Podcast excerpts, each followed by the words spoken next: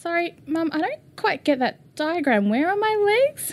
At this point, Ummi lies down on the bed and positions herself on her back with her legs spread and bent at the knees. Oh, Mummy, don't have to. Ummi is lying on her back and smiling. This is what I did. Good, Mum. See how my legs are just naturally spread? I'm making myself as wide as possible. I mean, the only other way is if you're on top. That's good for the first time because you're in control, but I don't think you should do that when you're not ready. At this point, my father walked in, saw the two of us, my mother spread eagle, and said, Ah, yes, listen to her. She knows what she's doing.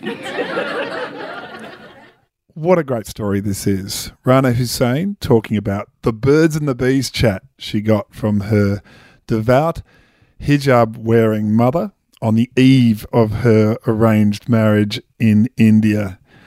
Rana is a member of the Outer Sanctum radio show and podcast. She's also the Diversity and Inclusion Officer for Cricket Australia. It's a great episode. The Speakola podcast is sponsored by the Podcast Reader. It is a new magazine for the intellectually curious long form podcast fan, and it's now a quarterly publication, hard copy and PDF. Issue 5 is on newsstands. It has the Statue of Liberty on the front cover, the price of primacy. It has an excellent interview with Patricia Fara. She appeared on Conversations with Tyler on Newton scientific progress and the hidden women of science. I really liked that one. Get hold of the podcast reader. Find out more at podread.org. And if you want to get a copy of issue 5 as a free PDF, get in touch. Email them at hello at podread.org and mention Speakola and say good on you for supporting Speakola, David. And I'm very happy to be sponsored by him. We shall fight on the beaches. We shall fight on the landing grounds. We shall fight in the fields. If you lay down with dogs, you get fleas. fraud, sham, and hypocrisy. Change within the system. The hollow man of anger and bitterness all must be left to a bygone age. I understand victory.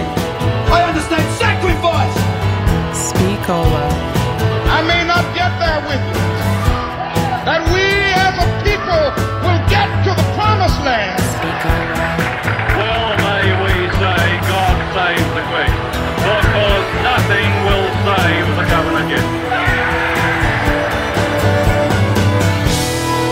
Speakola with Tony Wilson.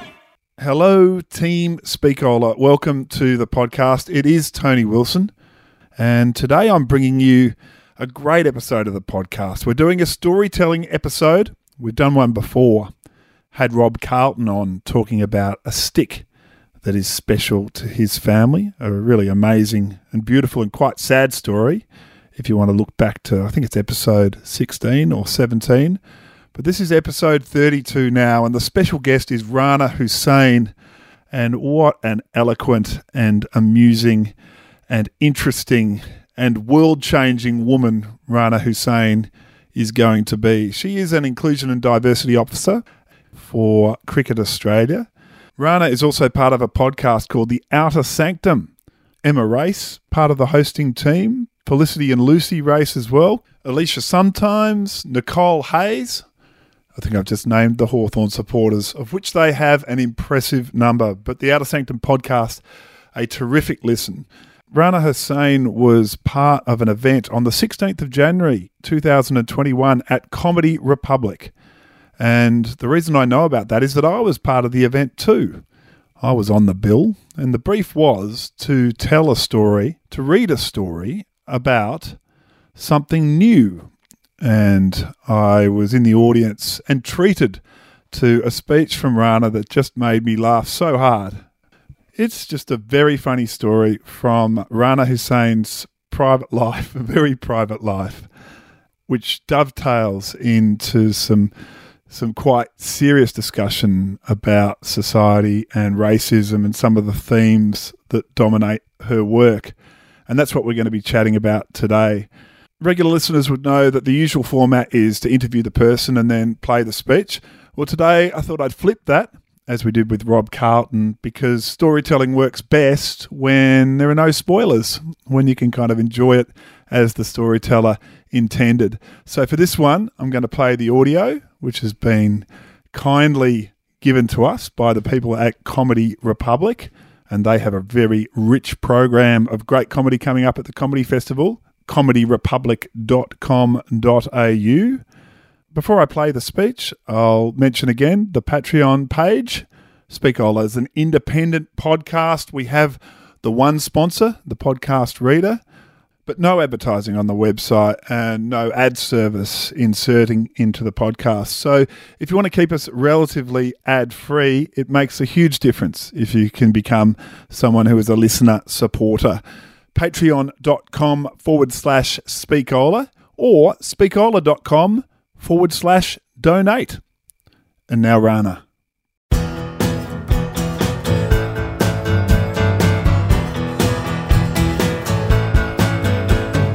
Speakola. Would you please welcome to the stage Rana Hussain? So, when I was asked to do this, I thought new is the topic. I better look that up and see what that actually means in the dictionary. And one of the phrases that was written was produced, introduced, or discovered recently, or now for the first time. And this, of course, made me think about firsts, and I've had many. So I thought I'd share with you two significant firsts tonight, and both of them sort of have something tangentially to do with me being a Muslim woman. And of course, when you say first, there's that first that comes to mind, for most people anyway. But growing up in a fairly conservative Indian Muslim household, that was never a topic of conversation. So you can imagine what a moment it was for me when, at the age of 20, on the eve of my first arranged marriage, my mother sat me down to take me through the birds and the bees. So instead of a story about my first time, which Rebecca, you can bring me back for if you like. I thought I'd share with you the first time my hijab wearing, devout Muslim Indian mother, who, by the way, freaked out when I wore shorts to a year eight pool party, talked to me about sex. The conversation went something like this? Do you know about sex? Of course, Mum. You're getting married tomorrow. I've had this talk with your sisters, even your sister in law, and I've had the talk again after the wedding night when they came back confused and worried. One of them, I won't tell you who, had no idea what she was doing, and it was very hard for her. Stop giggling, difficult. She needed support. She kept coming back to me for months, actually. She wanted the baby, you see. I told her, You've got to have some fun too. She worked it out eventually, so don't make that face. This is the time. Let's go through it. Trust me, you'll want to know. Yeah, but mum, I already know I'm fine. But no one told me. You're lucky you have a mum like me. I'm a doctor too, you know. I know about these things. Yes, mum, I know. You're a doctor. We've met before. Don't be rude. Trust me. Please, let's just go over it. I'm 20 years old. I didn't grow up in Hyderabad. In whatever ancient time you did, I know about sex. Actually, I didn't know about sex at all. Not really. Also, the idea of my very, very devout Muslim mother willing to give me the birds and the bees talking this way felt very titillating, and so I kind of just let it happen. Now, you know, the man's penis goes into the vagina. Yes, I know that. Do you know where your vagina is? Of course. Seriously, mum. Do you know where it is? I mean, I know there's the hole you pee out of, and that's not it. No, okay, I'm drawing you a diagram. no, mum, I don't need a diagram. She drew a diagram. I mean, if you think it'll help. Here, that's your ishy, that's your ishy hole. That's your clitoris. Lots of women need that to be stimulated to help them along. You can ask him to touch that for you, it might help. If you keep going along there, yeah, that's it, that's the hole you want. Um, okay, thanks, mum. Look, it's all in the position, really. I think the best thing to do is, and she begins drawing again. You place your legs like that, he enters you like that. It should go in easy as long as you're relaxed. I know it's not easy, but try your best to be as relaxed as possible. The more tense you are, the more it will hurt. They're all muscles, you see, so if you make them tight, it's just going to hurt more when he pushes through. You want his penis to just slide in. This is already quite painful. Thanks, Mum. yeah, it's just one of those things you have to get through, really. No pain, no gain. It gets good, it's all in the practice. Keep doing it and you'll find it can be good. Sorry, Mum, I don't quite get that diagram. Where are my legs? At this point, Ummi lies down on the bed and positions herself on her back with her legs spread and bent at the knees. Well, Mummy, don't have to. Ummi is lying on her back and smiling. This is what I did. Good, Mum. See how my legs are just naturally spread? I'm making myself as wide as possible. I mean, the only other way is if you're on top. That's good for the first time because you're in control, but I don't think you should do that when you're not ready. At this point, my father walked in, saw the two of us, my mother spread eagle, and said, Ah, yes, listen to her. She knows what she's doing.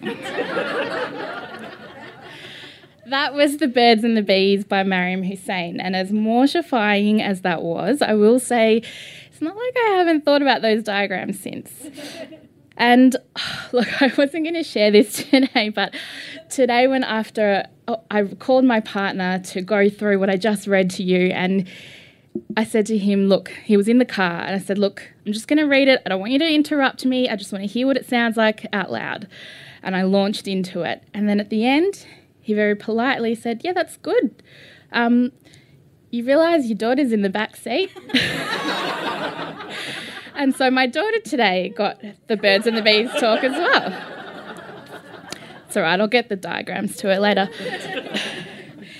anyway, it proved to be a successful chat, obviously, because I did years later fall pregnant, which brings, brings me to the other first I wanted to tell you about, slightly different. And it's a first I had with my little girl. It was day three of our life together as mother and daughter.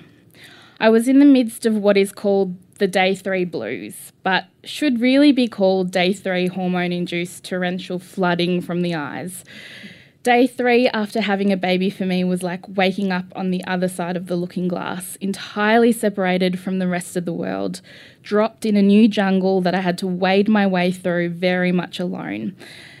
And on this day, I was alone. My partner, who I wouldn't let out of my sight for two days, had to, in fact, leave my side. And so I was to be alone with my child for the first time. I had a C section and was having trouble feeding, and so I was booked an appointment with the hospital's in house lactation nurse. If you haven't seen a lactation nurse, it's basically the process of being coached on how to breastfeed your child. Something you assume is going to be kind of magical and a seamless process your body just can do the minute you become a mother, but in fact, no, some of us need some help. And on day three of being a mum, I needed help. Already stressed that my body wasn't doing what it should, that I couldn't feed my baby, me and my painful C section scar shuffled along the hospital corridor. My daughter was in her hospital crib, and we arrived at the nurse's office where two women were already sitting with their new babies and new mum boobs out in all their glory. Now, while day three was truly an horrendous day, it was also the day I had decided to pull out the sweet little onesie I had bought in my pregnancy bliss a few months earlier. It was grey and little and had a tiny hood, and I thought it was the cutest thing ever. I couldn't wait for the day I got to dress my little baby girl in that onesie with the little hood. You're late, said the nurse.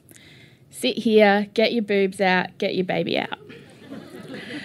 With that warm welcome, I began to unwrap my little girl from her swaddle as carefully as new mothers do. At this point, the nurse came over, took one look at my daughter in her cute onesie with the hood on, and said, This is just so unnecessary. She is a baby. She does not need to wear that. I understand you have a culture, but she is a baby and she will overheat. You're a mother now, and you have to think about that. She then tut tutted like the champion tut tutter she was, rolled her eyes, and turned back to deal with one of the other new mothers who wasn't late and, in her eyes, wasn't forcing religion onto their child at the age of three days old. New, introduced or discovered for the first time. This was the first time my daughter experienced racism. This was the first time she and I experienced racism together the first time I felt shamed for a choice I made as a mother. And while this was all very new, some of it was familiar too, with her assumptions about me, the bitterness with which she spoke to me, and her unwilling- unwillingness to see me or even pause for a response from me, also ignited a flipboard of muscle memory inside me. A lifetime of words spoken in the same vein, headlines splashed over newspapers, suspicious glances, utterances, assumptions directed at me. I knew it was my job to step up at that moment for my daughter, defend her, defend myself, call it out, be the change I wanted to see in the world. But I had nothing. I was tired, I was scared, I felt alone. This was the first time I felt like I truly failed as a mother. I sat down, took my boobs out, took my baby out. Thank you.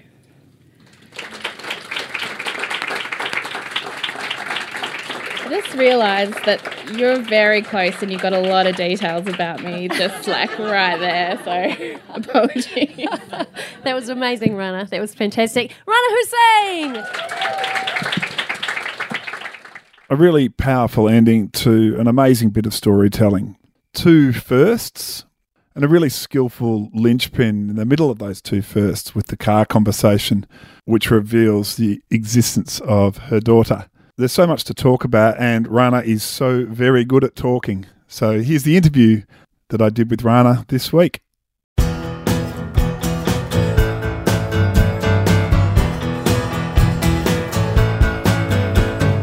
Speakola. Well, how exciting to be back doing an interview in person. And my special guest for this episode, Rana Hussain. Thanks for joining me. Ah, thank you so much for having me. At the kitchen table. Oh, so with the coffee in hand. Yep, I sprayed it down, put a little bit of uh, cleaner on it. It's COVID safe. We've got a good one and a half meters, and it's great to have you here, Rana. What a speech! We've just listened to it, and I loved it, it live and in person, and I loved it again listening to it now. What a mum! What what a story! Amazing. Oh, you were so generous that night too. You did pat me on the back and say well done, and I really needed it because I felt very vulnerable that night it was it was not easy doing that. I don't know how you do it all the time. Well, the thing is, I, I chose a topic that was a lot safer. I was talking about a, a, a football speech from the early '90s from my under 19s days, but you really did delve into your private life, the most private parts of your life, I guess. Um, wedding eve. Tell us about the decision making to choose that as the story. Was it a was that the jump off the cliff? Yeah, I think it was. Look, it was a lineup of incredible people, including yourself. And I just thought if I'm going to match Cal Wilson, Loris Lung, uh, Annie Louey, and I just felt like I had to kind of bring it. But also, I was looking back through things that I'd written, and that was a piece that I'd just written because I knew it needed to be written, but had done nothing with and kind of hadn't looked over again either. And so I thought, ah, oh, I always thought that this should be read out loud. It's not something for just the page. So I thought maybe this is my moment. And then being in a room, and it's not a big room, you almost feel like in a big room, you can do some vulnerable things and just ignore that there is an audience. But they were very close. were sitting really, really close. And I was talking about my mum talking to me about sex. And I thought, oh, these people in the front row, these poor people. I'm so sorry. So tell us. Tell us about your life as a writer. Like it sounds like you do record things, and you're a diarist. And so, yeah, tell us about your life as a writer. Uh, I'm a writer in my head, and that's about it. I don't know that I have aspirations to be a writer. I write things down. I do go through life thinking about it as what would that look like on a page and you know how would i write about that? And so i do and i have i think i have a few novels in my head but that's the extent of it. And then on a very practical level i do a lot of opinion writing in you know columns and things like that mostly on sport and my day job as an inclusion and diversity specialist but I, you know, straight out of high school, I did a creative arts degree and majored in creative writing. Uh, so I always thought that by the age of 36, I would have a book, and I don't, and it kills me. well, I am absolutely sure it's coming, and if it's of the quality that you cranked out on that night, it's going to be an amazing book. But tell us, take us back. I mean, we meet the character of your mum. I feel like we should know mm. more about her. Like, you got to tell us. You mentioned that she was grew up in the ancient days on the streets of Hyderabad. I think you said. But tell us about your mum. Yeah, my mum is just formidable. Uh, so she, her name's Mariam. She is a doctor. She's a psychiatrist, and she came out to Australia in the early seventies with my dad. They came out as skilled migrants. Australia needed doctors at the time, and she, she's just one of those women that is just classic migrant mum in that she doesn't take any shit. Yeah. Um, she will work you to the bone on your school holidays. Like every school, you know, I would say, Oh, my friends are doing things. We're doing things on the holidays, aren't we? And she'd say, No, holidays is for cleaning. Like now that you don't have to be at school, let's clean out all the cupboards. Let's get all the chores done. That's what holidays are for. are you kidding? Like she just, that's, so I remember every school holidays was like, I would dread holidays because it meant we'd have to like clean out the cupboards, line them with old newspapers, and then um, restack everything. and what's her what's her demeanor? Is she a fast talker? Is she a kind of a bundle of energy, or is she? No, she's a. I, this is terrible. The first words that came to my head was smiling assassin, which is like that's the worst thing to call your mum.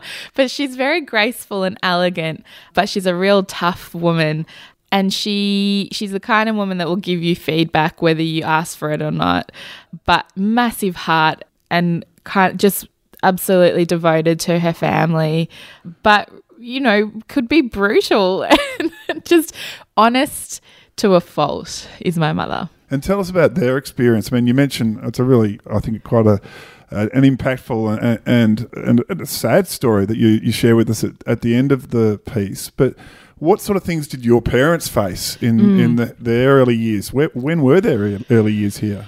Yeah, so they came out in 1970, and it's such an interesting time to be a brown person who moves to Australia because the white Australia policy is just dismantled. But they've come out to work and they've been kind of invited to work. So Australia wants them and wants their skills, but culturally doesn't want them at all. So it's a weird place to be in. They my parents, you know, worked in hospitals in Hobart and Launceston and Bendigo and they talk about kind of matching the other doctors academically, but being completely on the outer and even blatantly made fun of for their accents, for being Indian, you know, shipping over spices because they just weren't available. So even just just the ver- that quintessential feeling of not belonging and building that belonging for themselves. And so they were very big on community and building you know local mosques and getting together with other um, muslim migrants and indian migrants. And for them their mantra to us and i feel like it's you know so imprinted on my brain is that we moved we left everything um, to make your lives better. So you're not allowed to move away from us. And in fact my parents have just moved into the house in front of my house. Really? Yeah we've were they invited to do that? Absolutely weren't invited. Um, but we've got it anyway and it's great because now i have babe, free babysitting all the time which is wonderful. My brother's next door you know, for them, the idea of my sisters who live kind of two or three suburbs away is too far. It's just, you know, and it used to really annoy me. And now I'm like, actually, I get it. They did. They left everything to build that for themselves. So why would they kind of release us out into the world, even though sometimes I think a little bit of distance might be nice. Well, I remember just having tears of laughter in that very close front row that you talk about at Comedy Republic as you told the story. And the thing I thought about actually was the sketch from John Cleese in The Meaning of Life, I think it is, when they teach the school kids about sex and he and his wife are in a bed at the front of of the classroom and I thought you've you've got the real live version almost saving without the partner right? thankfully. Totally. Well, I absolutely did. And the funny thing is, even when my mum was having that conversation, and the, like there is not a lot of poetic license in that, I have to say. Like it was an easy thing to write because it actually happened. And even as it was happening and it was mortifying, and I was kind of terrified about what was going to come next in my life, but also like, what is this moment with my mum that I never thought I'd have? There was a part of me, and maybe I am a writer, that was like, remember this? You're going to write this down. This is gold. and so she, I assumed that she was at least a GP or something like that. She's a psychiatrist. She's a psychiatrist. it's so funny. Growing up, my friends would always say to me, Oh, your parents are weird. They're not the typical Indian parent, but and I think it's because they're doctors, and so they come at everything with just a real kind of matter of factness. And you know, like when it came to talking to us about periods, everything was just like, "Yep, well, this is what it is," and you know, let's move on. Like it's very medical and clinical, and same with thing with birds and the bees. Well, it's interesting. You also just mentioned as a throwaway comment in the speech that this was an arranged marriage. And can, can you tell us about that? What the experience of an arranged marriage is? Yeah, maybe in the context of that, it does make a little bit more sense. So, for us, arranged marriages is the norm. So, like for everybody else that you would date, and maybe, you know, Tinder or Hinge or whatever people are on now is the norm. For us, it's just a facilitated marriage where you don't date beforehand, but through your contacts, you get kind of paired with someone or matched with someone, and then you investigate okay, is this the person for me?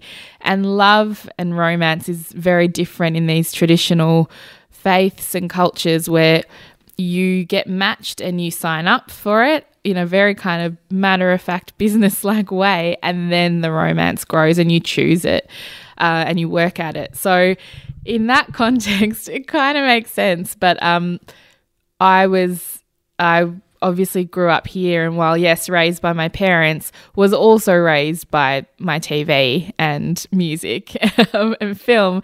And so I've always lived in these two worlds. And so the night before an arranged marriage kind of coming to fruition is very very nerve-wracking I have to say.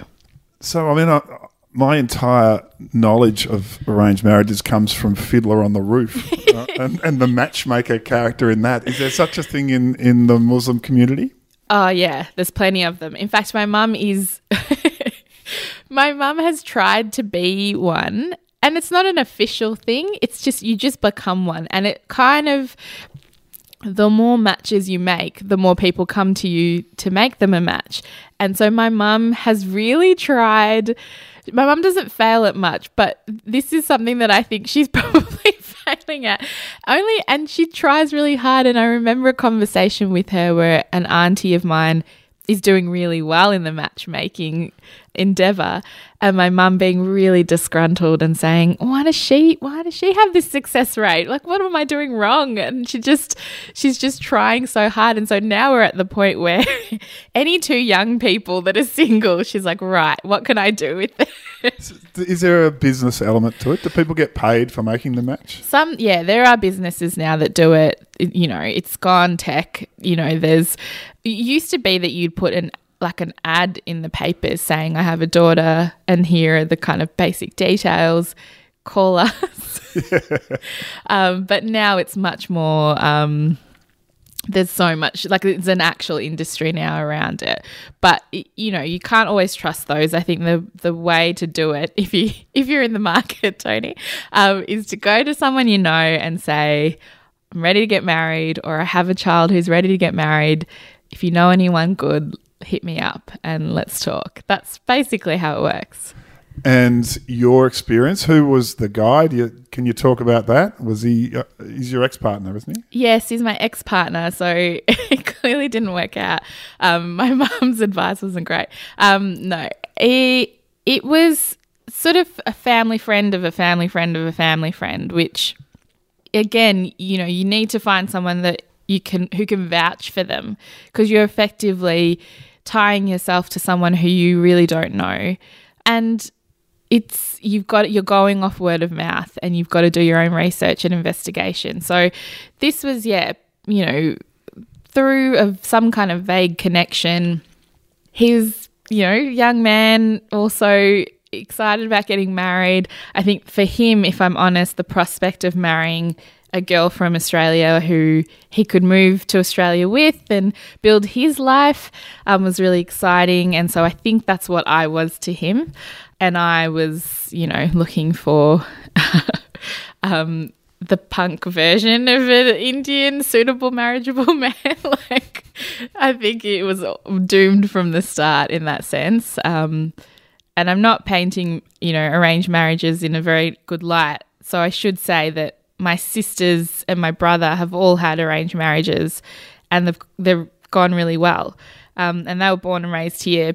It's not for everyone, but it can work really, really well. And I've seen it. It's I kind of wish that it was that simple for me. Is it common for it to be an overseas exchange? So someone comes out from India, or is is it usually the extended community here, or it can just be both? Uh, it can be both. I think the preference nowadays is that it's someone local. I think less and less people are kind of bringing in people from overseas. Um, and it actually just costs a lot of money. Like my family were able to do it and support us, but not every family can do that. So I think the ideal is someone local, someone you're really compatible with. And more and more, uh, just it seems so obvious now, young people are finding their own partners. So it's less and less arranged, but young people, especially Muslim people, are still they might meet someone at uni and then go home and say, okay, I met someone, I think they're pretty good, let's start a process. And that's then the kind of more official stuff happens. So now we're getting to that kind of hybrid place now. And what was the first meeting like? Where was it? No, there is it. Is there are there chaperones off to the side, and you get allocated fifteen minutes to chat, or how um, did it um, work? That's l- pretty close. Um, uh, his family came over to visit. My parents had already met up with them, you know, a week before. His whole family came, all his sisters, and they sort of look you over, and you're very shy. And, you know, you're not meant to be to, culturally, especially from the area of India that I'm from you're meant to be a bit demure. So there was also a little bit of acting on my part because I'm not demure. And then one by one, families sort of disappear pretending to go make tea or find something or oh I think I heard someone call my name to the point where you're left alone with the other person and then you can you're meant to have a good conversation but we were both very young and so the first conversation was like we're both looking at our feet and I think I asked you know are you okay with me if I work because I'm going to work he said, Yep, no problem with me. He said, Do you like music? I said, Yeah, yep. Was it. Like which, which bands did he like? he was very into whatever, you know, Bollywood star was prominent at the time and he had no idea, not not his fault, but no idea who you know, MXPX was. that was okay. We made it work for a little while. And you've got to take us back to the moment of the chat from your mum. Where were you? Was it her bedroom? what was the what was the location? No, it was uh, no, it actually was her bed. So we were in India. The wedding was in India. So we were in India staying at my auntie's. So she called me into the room to where my parents were staying and she said, "Right, I've got you know, we just have to have talk about a few things." And she sat me down on the bed, and then you know, the conversation started, yeah. and I just remember all throughout saying to her, "Mum." I know, like, it's fine. you don't have to do this. And she was just determined. It was like something she had to, like a to do list she had to tick off. But then, as she, the further she got into it, I remember going, oh, I don't I don't actually know a lot about this. Maybe like this is really actually very interesting and helpful. and then the when the di- when the diagrams So ha- has she prepared with a whiteboard at this point? Like, has she brought one in, or is this on a pad? But this is very on the fly for her, but but that that she felt like that was going to be helpful, um, and I I have a feeling that the birds and the bees talk that I got was workshopped one that had my sisters previously had gotten, Yeah. and she kind of tweaked it every time, and by the time I got the the birds and the bees talk. It was very much like, right, here's what I missed last time. So I'm going to make sure I cover all bases. And the one part, the part that still I can't I still can't believe is that um she it didn't occur to her how excruciating it might be for me that she should act out. What a good position might be and where I should position my body and that my father will come in as he does at some point into the room. And she just it just it to her it was like yeah this is just information that you should have. Yeah. And I kind of now I go that is so cool Yeah, absolutely. It's what so about cool. just the uh, the offhand? You could go on top, but I wouldn't try that yet. she and the funny part is um after kind of the wedding this is so much personal information tell me if it's too much for you um after the wedding night and after kind of having a few days of married bliss i did go back to her and say let's have that conversation again like i think now i'm kind of ready for the next you know to to have another conversation about this yeah, you're a good resource, as it I turns out, Mum. like, actually, yeah. You you know you know a bit. Let's let's go again. Well, so as your dad said, she knows what she's talking She about. know- oh. That's a good line too. It's uh, it's it's still awkward. I mean, when the topic came out and it was firsts, you had a great opportunity to do a link, right? Because, um, well, you had a great bridge as well, as it turns out, because you could introduce the topic of your daughter just by what had happened that day. Yeah, yeah. Look, it's so hard. Like I will say, even talking about this now, I am wary of mining my personal life for content. and after that day, I walked away thinking, okay, maybe my mum deserved it a little bit, so that's fine. Yeah. Um, and she's an adult.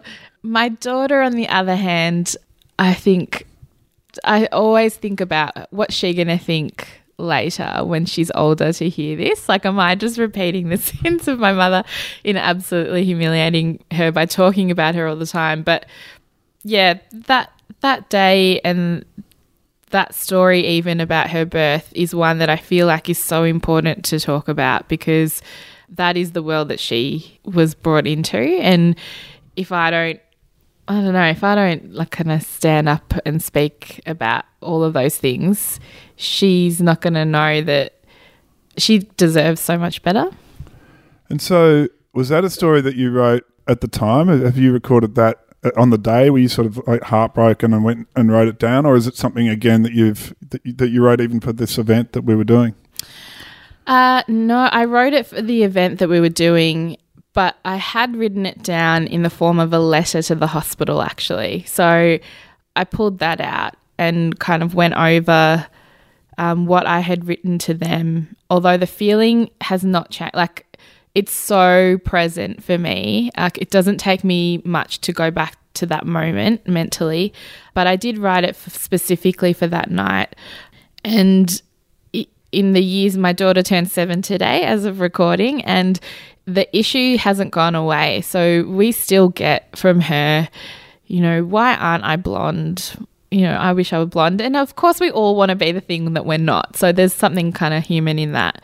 But I see it when she's with, you know, my side of the family, she doesn't have that conversation. When she's with my partner's side of the family, they're, you know, white, Australian, blonde, blue eyed. She comes home feeling lesser than. And it's really fascinating to me. So I, um, I do endeavor to kind of make sure that she's surrounded by lots of diversity, really, not one way or the other, but she just gets the full mix or as much mix as possible. But no, I, I wrote it specifically for that night. And I was really worried actually because the the first story was so kind of rambunctious and silly.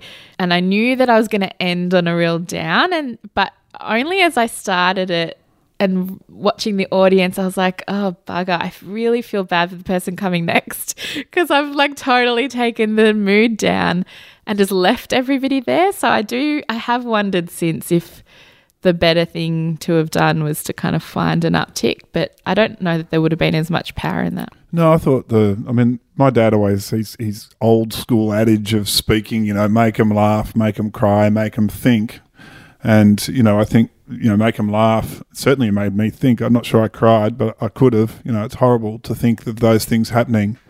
It doesn't really matter the order, and it wasn't. Even though it's called Comedy Republic, where we're mm. doing the gig they haven't asked us in as comedians, and so there, there's some license. I think I finished my story with the news that the guy who'd given the very funny and great speech that I focused on, he acquired a brain injury yeah. in a car accident. Yeah. That's how I left my next speech. You, yes, I, I, handed over to you with an acquired brain injury. So you know, yeah. I, I, thought you, you you were masterful. Oh, thank you. I think um, it was such a good experience for me to be able to actually hear what my writing sounds like as well because you read it out loud to yourself but you don't get the feedback. So to have go through that process of writing it and then reading it aloud also coming after you i have to say i was like damn it i'm not a performer. Like you read yours so like you embodied yours and i loved that so much and i thought oh god okay. So rana did you what about reading out as well? I mean, did you feel? I feel like yours could go the next step to become no script, stand up and tell that story in a moth type scenario. Is that is that something you've thought of doing? Oh, I would love to do that. I think that's where I do, I definitely want to get to because more and more I do like to perform. I don't know if I'm any good at it, but I like doing it. And I think there's something in narration and in telling stories like that. So I would love to do that. And I think that piece is probably perfect for it. And I've, I reckon I've got a few more. Oh, absolutely. You've got to do it. Cal Wilson, actually, I, I, think she still hosts it, but the Moth does have an incarnation here in Australia, and, and, I'm sure she'd love you to deliver that when, when the topic fits there if you, if you have another opportunity. I will say you asked me about you know the conversation that my daughter had that day, and I didn't really talk to it, but she does ask me a lot of questions about you know life and where she came from and how it all works, and I often think, am I will I give the same talk to my daughter? I think about that all the time. I reckon I will. At what age though? Because we have daughters that are two weeks apart. My daughter's just turned seven, and yours is turning seven this April Fool's morning, indeed. But what what age would you? So she asks me where babies come mm. from, and I kind of go, well, they come from the mum and the dad. Yeah. Um, but I, I don't necessarily draw the diagram, if you know what I mean, yet. so would you? Would are you sort of committed? And if you get asked that question straight, yeah. you'll you'll go anatomical on it. We, yeah, well, we have so far, like, to a degree, we have already done that. We really committed to being honest with her, and this kind of making sure that it's honest enough that she's she's getting the truth, but not too honest that she doesn't burst someone else's bubble at school and you know or misquote us. So she knows. So the other side of this conversation is that she has a dad who is very determined to give her all the truth all the time. So, a short story. The other day, she asked me, What happens when a bomb hits the earth? And I was like, uh, that's a question for you, Dad. And so I palmed it off to him. I left the room. I came back. They're sitting there looking at his phone of videos of Hiroshima. that got big quick. It just, I just thought, what? What kind of parenting is this? So that's the level that we're talking about. so she, my daughter can talk about fallopian tubes. She, you know, she knows the anatomical names. She kind of knows what happens. But she did ask me the other day, Mum, you've told me how babies come out. So she does know where they come out of. Um, you haven't told me how they get in there. yeah. So, you Well, know. You uh, know, it's in your blood. Here, I've got this. This like, I've I've, got got, this pad. Come over here. I've got the diagram ready and I'm limbering up for the, for the physical. no, you've got to get your gra- you got, your great. What do you, what does she call her She calls it Nani. I know. I thought, Nani, mm. we need you. We've got a seven-year-old. that poor kid. She's gonna get the full the full show. I think between me and her grandmother. Have you ever compared with siblings your shows? Oh, that I haven't. I did. I did when it came to like menstruation and stuff, and I got a really. I got the opposite. I got. we were in the car, um, about to do the grocery shopping, and Mum said, "Do you know about? Do you know what a period is?" And I said, "Yeah," and she's like, "Okay, cool. I don't have to tell you that." and that was it. So, um, I think my siblings didn't get quite the show that I got which partly also offends me because did my mum think that I needed more help? Were you out at university or something? Uh, uh, Yeah, I was at uni. So yeah, it was wasn't It like was I were- was twenty years old. yeah. I did really didn't need didn't need it, but something about me screamed, "Give her all the information." Oh well, it's a it's a magic story, and you delivered it beautifully. And um, thank you so much for coming on Speakola and reliving it again with us. Oh, thank you. It was this one of the scariest things I've ever done, and I walked away actually thinking that I'd totally not nailed it. So for you, the words that you said to me that night, but also to ask me here to talk about it again, has means the world. Game, set, match, Rana Hussain. Thank you so much for coming on the podcast, Rana. You can hear her on the Outer Sanctum podcast. She's not on every episode, but she's on lots of them. Thanks to the podcast reader, podread.org, or email hello at podread.org to get your free copy of the PDF. Mention Speakola. Thank you to David Brady for the theme music.